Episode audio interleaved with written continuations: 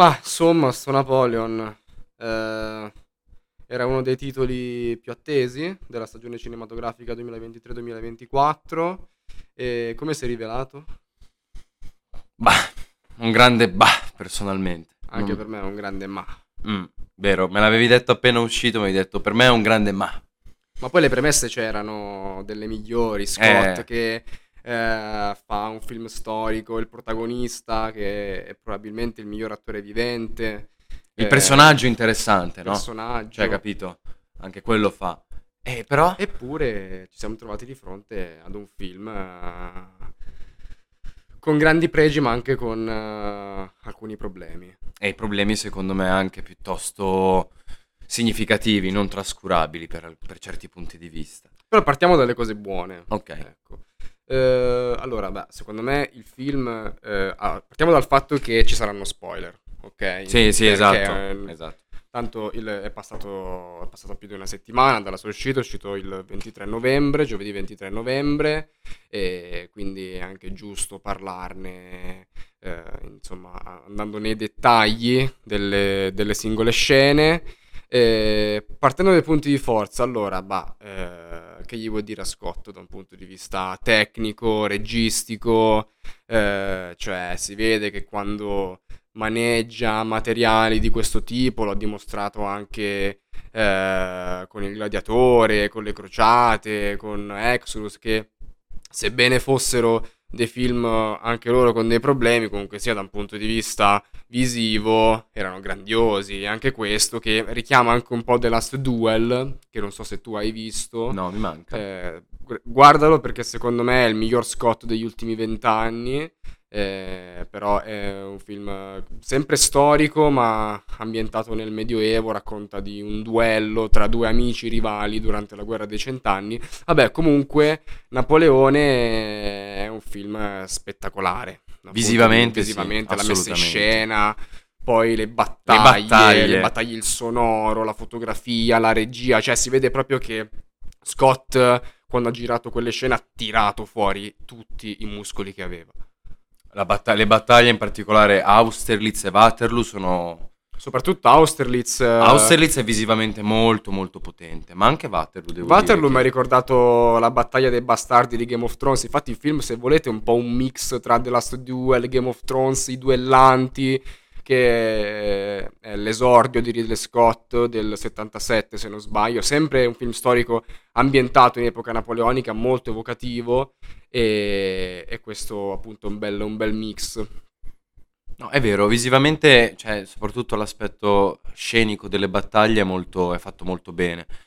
E, e non è un film sgradevole, cioè non so come dire, sia dall'aspetto visivo, ma anche per il susseguirsi degli eventi, cioè tu non esci dalla sala annoiato, distaccato da quello che hai visto. No, no, Ma assolutamente. non per questo esci soddisfatto, perché secondo me vi sono una serie di omissioni e di errori storici, ma anche al di là di questo proprio la rappresentazione del personaggio di Napoleone è molto originale, va detto, perché noi ci immaginiamo tutti Napoleone come un grande condottiero, maestoso, un po' autoritario, un po' con la sindrome del capetto. Infallibile. Esatto, e invece lui vuole rappresentare gli aspetti un po' più delicati. La vita sentimentale di una persona è tendenzialmente delicata, al di là che tu sia il più grande dei grandi o il più insignificante degli insignificanti. Però qua diventa qualcosa di... non lo so, tu come hai visto poi il personaggio? Napoleone come l'hai visto incarnato? Come Io l'ho visto che Scott l'ha dipinto come un uomo eh, molto debole, Molto debole. fragile, ma in generale il film diciamo che ha due anime, ok? C'è l'aspetto, quello più politico, l'abilità politica, anche se non viene poi così tanto Molto poco accennata. ma soprattutto il genio militare.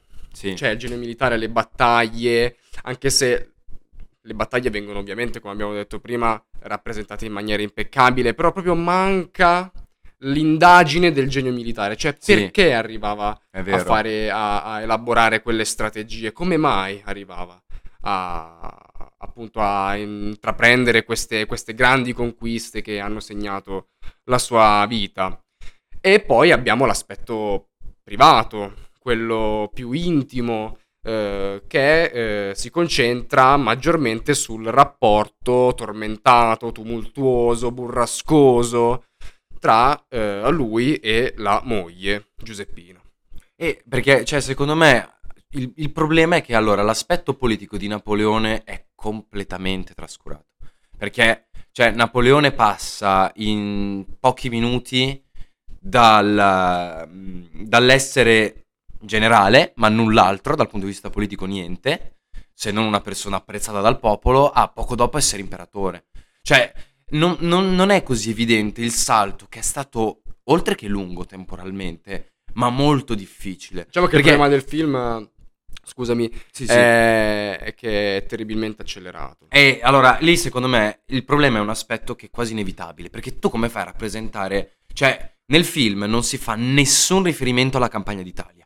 Che cazzo, Napoleone riuscì a conquistare il nord Italia con un esercito clamorosamente impreparato, semplicemente basandosi sulla strategia e sulla meritocrazia mai vista nell'esercito fino ad ora. Perché fino a quel momento tu per fare carriera nell'esercito dovevi essere figlio di.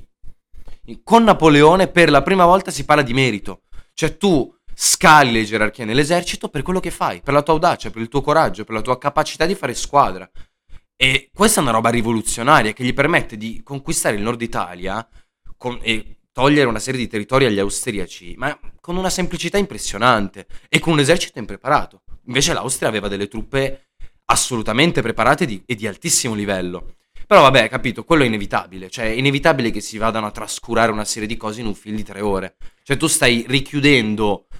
Due ore e mezza. Anni e anni, eh, due, due ore e mezza, giusto. Stai chiudendo anni e anni intensissimi con una serie di episodi fondamentali in poche ore. Diciamo che concentrare in due ore e mezza esatto tutta la portata del personaggio eh, era un po' un, un, un'impresa. Però c'è da dire anche che l'anno prossimo è uscirà vero, la, la Director's Cut di Scott su Apple TV perché il film è prodotto da Apple.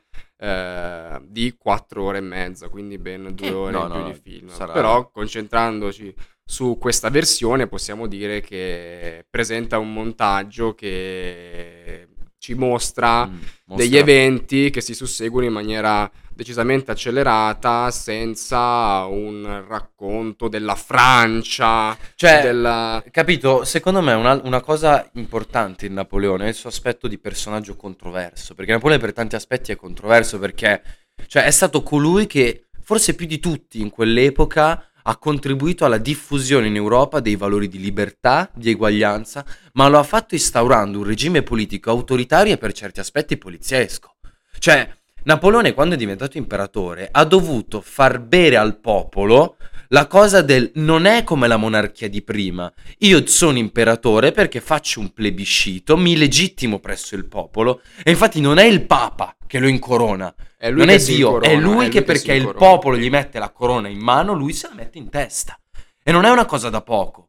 Soprattutto in un momento che... Cioè, Napoleone sorge politicamente nel momento in cui la Francia è lacerata, la rivoluzione sta andando a catafascio perché c'è un conflitto fortissimo, c'è il regime del terrore che è decaduto ma ha portato a una violenza politica senza precedenti, senza precedenti e ha incentivato coloro che inizialmente erano contro la monarchia a iniziare a dire però almeno lì non c'era tutta questa violenza, c'erano i privilegi, c'era quello schifo dell'eredità, dell'aristocrazia però almeno non c'era tutta questa violenza. E nel film questo messaggio non passa. Anzi, cioè allora, capito, c'è un aspetto di omissioni storiche che è un po' inevitabile. Ma poi ci sono degli errori che ora ne parliamo, cioè al di là delle inesattezze, inesattezze ci possono stare.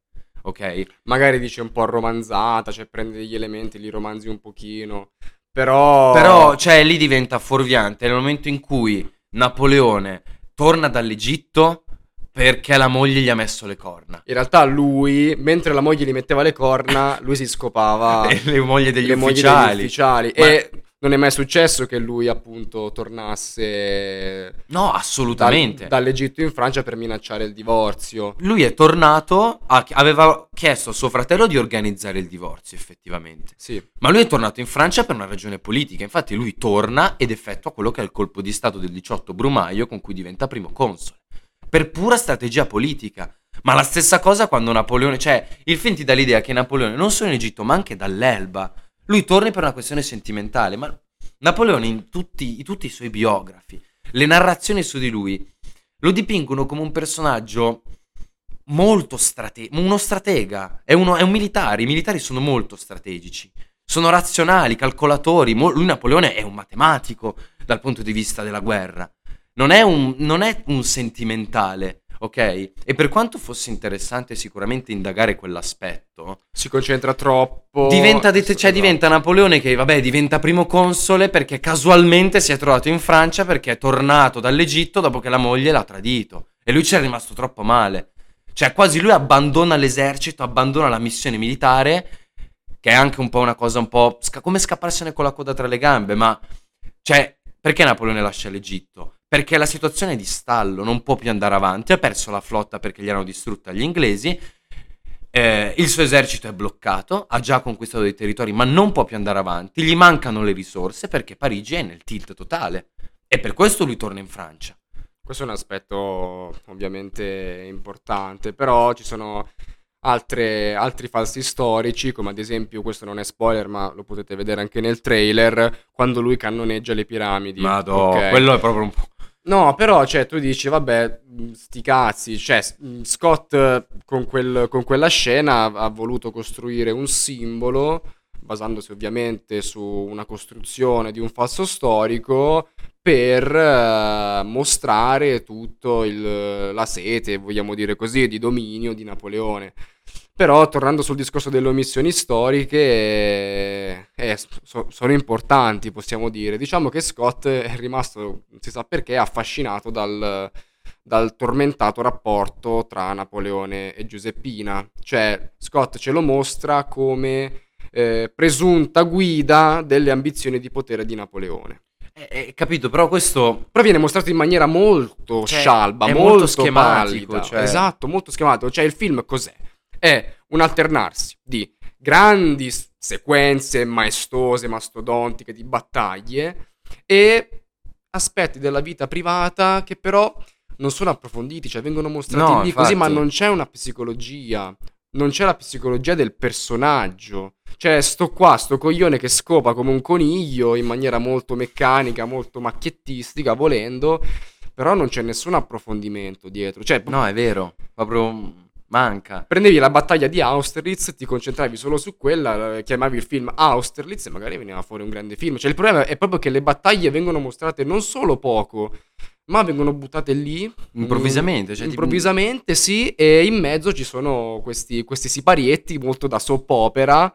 eh, Sì, anche del, quello de- con- del racconto tra, tra lui e la moglie. Anche quello con la, con la regina d'Austria che poi lui sposa come seconda moglie. Cioè, lì è letteralmente... Lei compare una scena. E secondo me il rapporto è clamorosamente minimizzato perché...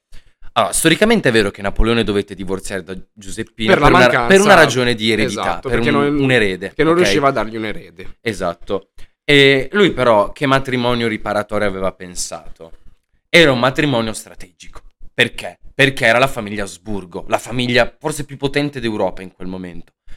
Il problema qual è? Che anche questo storicamente cioè, fece rabbrividire la popolazione francese, perché stava dicendo, ma questo qua, che è il generale figlio della rivoluzione, il nostro imperatore, contro colui che si è scagliato contro i privilegi, con- a, a- a tutela massima dei valori della, della della- della rivoluzione francese, adesso si sposa con un membro della famiglia più bigotta e conservatrice d'Europa. È stata una convenienza. Però la cosa che, inte- che fu interessante è che Napoleone si trovò molto bene con, Mari- con Maria Luisa. Solo che questa cosa è veramente accennata in tre, tre secondi in cui Napoleone si presenta a lei e tutto il resto è lasciato intendere. Ma Cioè, anche è del fatto che lui avesse del- così, delle amanti. non minimamente accennato. Accennato solo quando Brevemente. si, si tromba una sua dama di corte, se non sbaglio. Sì, per provare esatto, la... per provare eh, a, a capire se effettivamente fosse impotente e incapace di Esatto. avere un, un figlio. E allora, qui ti chiedo, perché è un tema interessante su cui Sì. confrontarsi. Ehm, io ho ascoltato la puntata di, di Morte Bianca. Morte Bianca accusa il film Napoleon di propaganda inglese, cioè di sminuire volutamente la figura di Napoleone per contestare il suo ruolo storico, da un punto di vista inglese. Gli inglesi sono sempre stati gli ultra nemici di Napoleone. E tu cosa pensi di questo? Pensi che vi sia un aspetto di propaganda, di sminui- tentativo di sminuire la sua personalità storica? È indubbio che ci sono delle sequenze in cui Napoleone viene rappresentato secondo un racconto figlio della propaganda inglese antinapoleonica, ad esempio quando va in Egitto e si trova davanti la tomba La mummia, del, sì, sì, sì, del- mi ricordo del faraone, Faraone. esatto, e lui prende un- uno, sga- uno- uno sgabello, sgabelletto. uno sgabelletto e sale su, su questo sgabello per, Per guardare. esatto, per guardare in faccia il cadavere, E poi un po' impa- in maniera un, po' impacciata la fa anche cadere, se ce la tocca e cade. Esatto, quindi lato. questa narrazione Napoleone basso, eccetera, È un po' eccetera. imbranato. Mm. Però diciamo che a Scott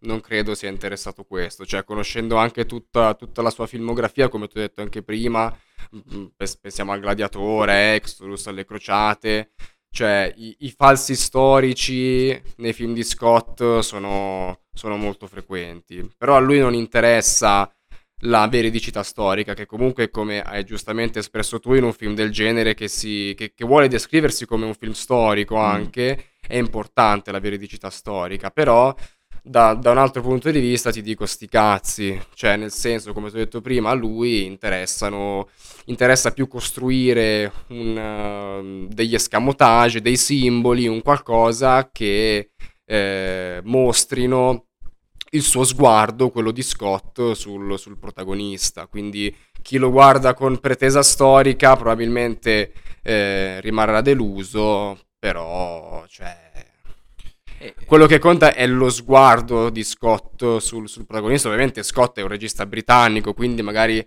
sarà stato anche un po' influenzato da, Certo, da- da- da diverse narrazioni inevitabile. inglesi che- sul personaggio di Napoleone, però guardando anche la filmografia di Scott ti dico, vabbè, cioè, alla fine a lui non interessa eh, la pretesa storica, ma quanto più offrire un punto di vista sul personaggio che però posso dire che è mancato.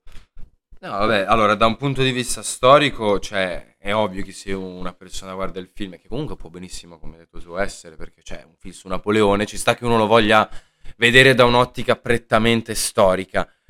Eh, però, ok, come dici tu, c'è anche un aspetto di spazio narrativo e secondo me è interessante come Scott abbia, la- abbia voluto comunque rappresentare un lato che del personaggio è poco trattato, l'aspetto sentimentale di Napoleone, che, cioè, non- cioè, se pensi a Napoleone, pensi alle, alle campagne militari, all'impero, Alla al consolato, politica. non Esatto. pensi all'aspetto sentimentale che è quello più intimo, più fragile. E quindi secondo me, certi- da, certi- da un certo punto di vista, ci sta anche la rappresentazione del personaggio molto inusuale, perché se tu lo vedi Napoleone appare come molto fragile. Il problema è che questa fragilità a me sembra quasi un po' tirata, a volte esagerata, perché se ci pensi alla battaglia di Austerlitz, Napoleone appare molto tranquillo. Molto è tranquillissimo Napoleone, è spiazzante quanto sia tranquillo lì al freddo, al gelo, inquietante la scena perché veramente non c'è il sole, ok? Ehm, ed è pieno giorno.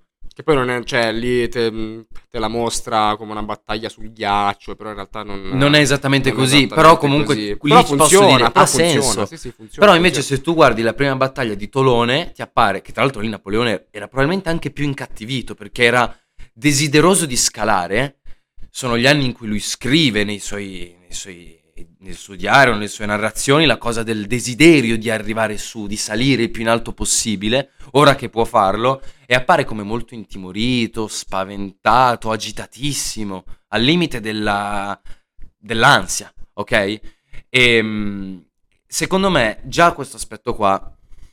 E poi l'altro problema è quello che dicevo prima, il fatto del da lì definire Napoleone come letteralmente un personaggio che va dietro il suo amore.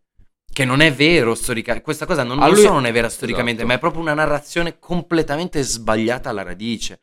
Perché tu stai attribuendo un percorso storico, sociale, politico a a un- al desiderio amoroso di una persona. Esatto. E una, una presunta connessione tra, tra, le due anime del personaggio, che però viene buttata lì senza, È una connessione... essere approfondita. Prima di un mm. qualsivoglia mordente. Ecco, cioè alla, alla fine Napoleone eh, interessava solamente governare bene, cioè non è che...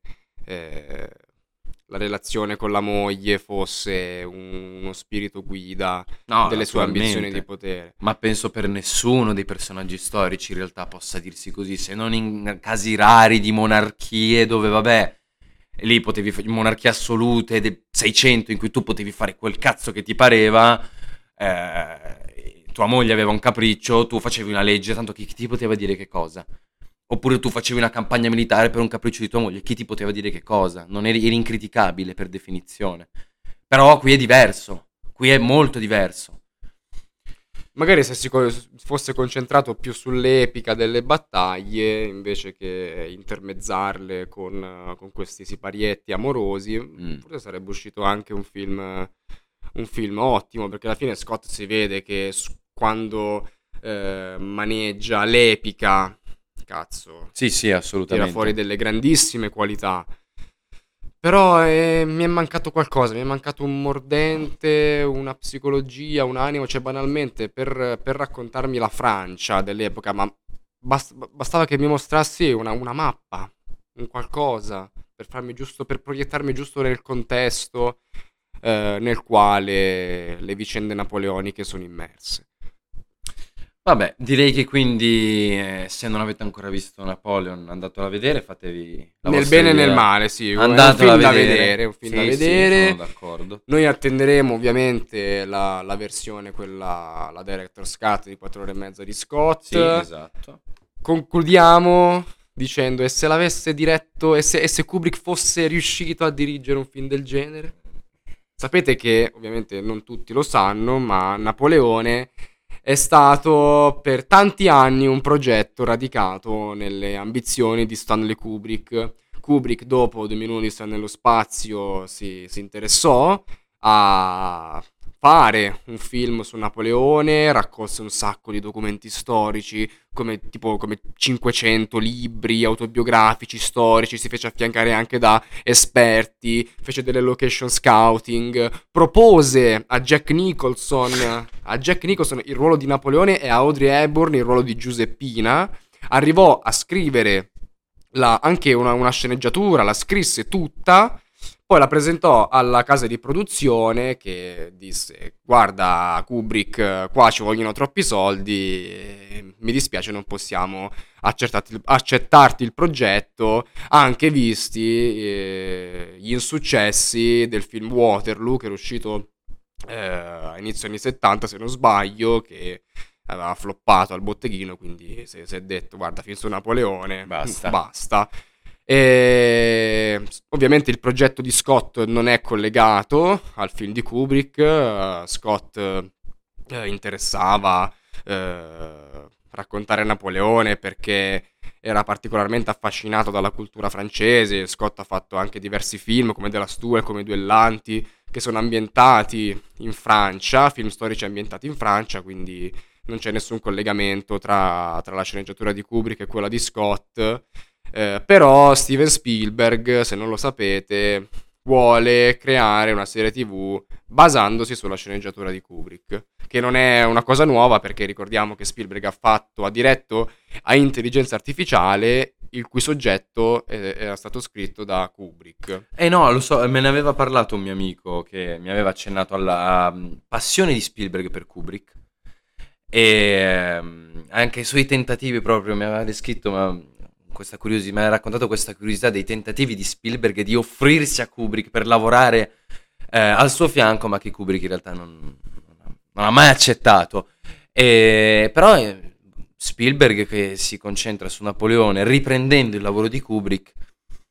La sceneggiatura Vabbè. di Kubrick eh, era, era, cioè, doveva uscire un film lungo tre ore se non sbaglio. Guarda, non ci voglio pensare e perché... Poi ovviamente dopo i no della produzione Kubrick comunque conservò le sue ricerche. Non su- buttò cioè non tutto, buttò cioè. esatto per realizzare un altro suo film, cioè un altro, l'unico suo film in costume che ha diretto sia Barry Lyndon, che è ambientato circa nello stesso periodo. Che comunque è un film della Madonna. Che è un capolavoro assoluto. E peccato perché sarebbe stato molto interessante, una, sarebbe stata molto interessante un'analisi di- del personaggio di Napoleone così controverso da tantissimi punti di vista e un'analisi condotta da... Dal più grande regista della storia del Che cinema. ha una sensibilità artistica e intellettuale che, cazzo, è impressionante. Bene, direi che quindi vi consigliamo appunto comunque di vedere il film, ma per una questione di cultura, perché ci sta giustamente vedere un film del genere, comunque interessante, un'esperienza da provare. Però se volete fare l'interrogazione di storia basandovi su questo film... Rimarrete delusi. Esatto. E, mm, anzi, verrete probabilmente massacrati all'interrogazione. E volevo accennarvi a tal proposito che avevo intenzione di realizzare una piccola serie qui sul podcast sulla figura storica di, di Napoleone. Una serie che verosimilmente un- inizierà a uscire in- durante il mese di gennaio. E spero di poter proporre qualche contenuto originale perché comunque si è parlato tantissimo di lui. Però è comunque una figura molto interessante e che è interessante anche rileggere in ottica moderna. Se volete leggere qualche approfondimento, eh, soprattutto sulla, sulla relazione tra Napoleone e la moglie Giuseppina, ho scritto un articolo su Screenword che magari vi linko qui esatto, in descrizione. in descrizione. Bene, eh, vi salutiamo e ci sentiamo con una prossima puntata. Ciao!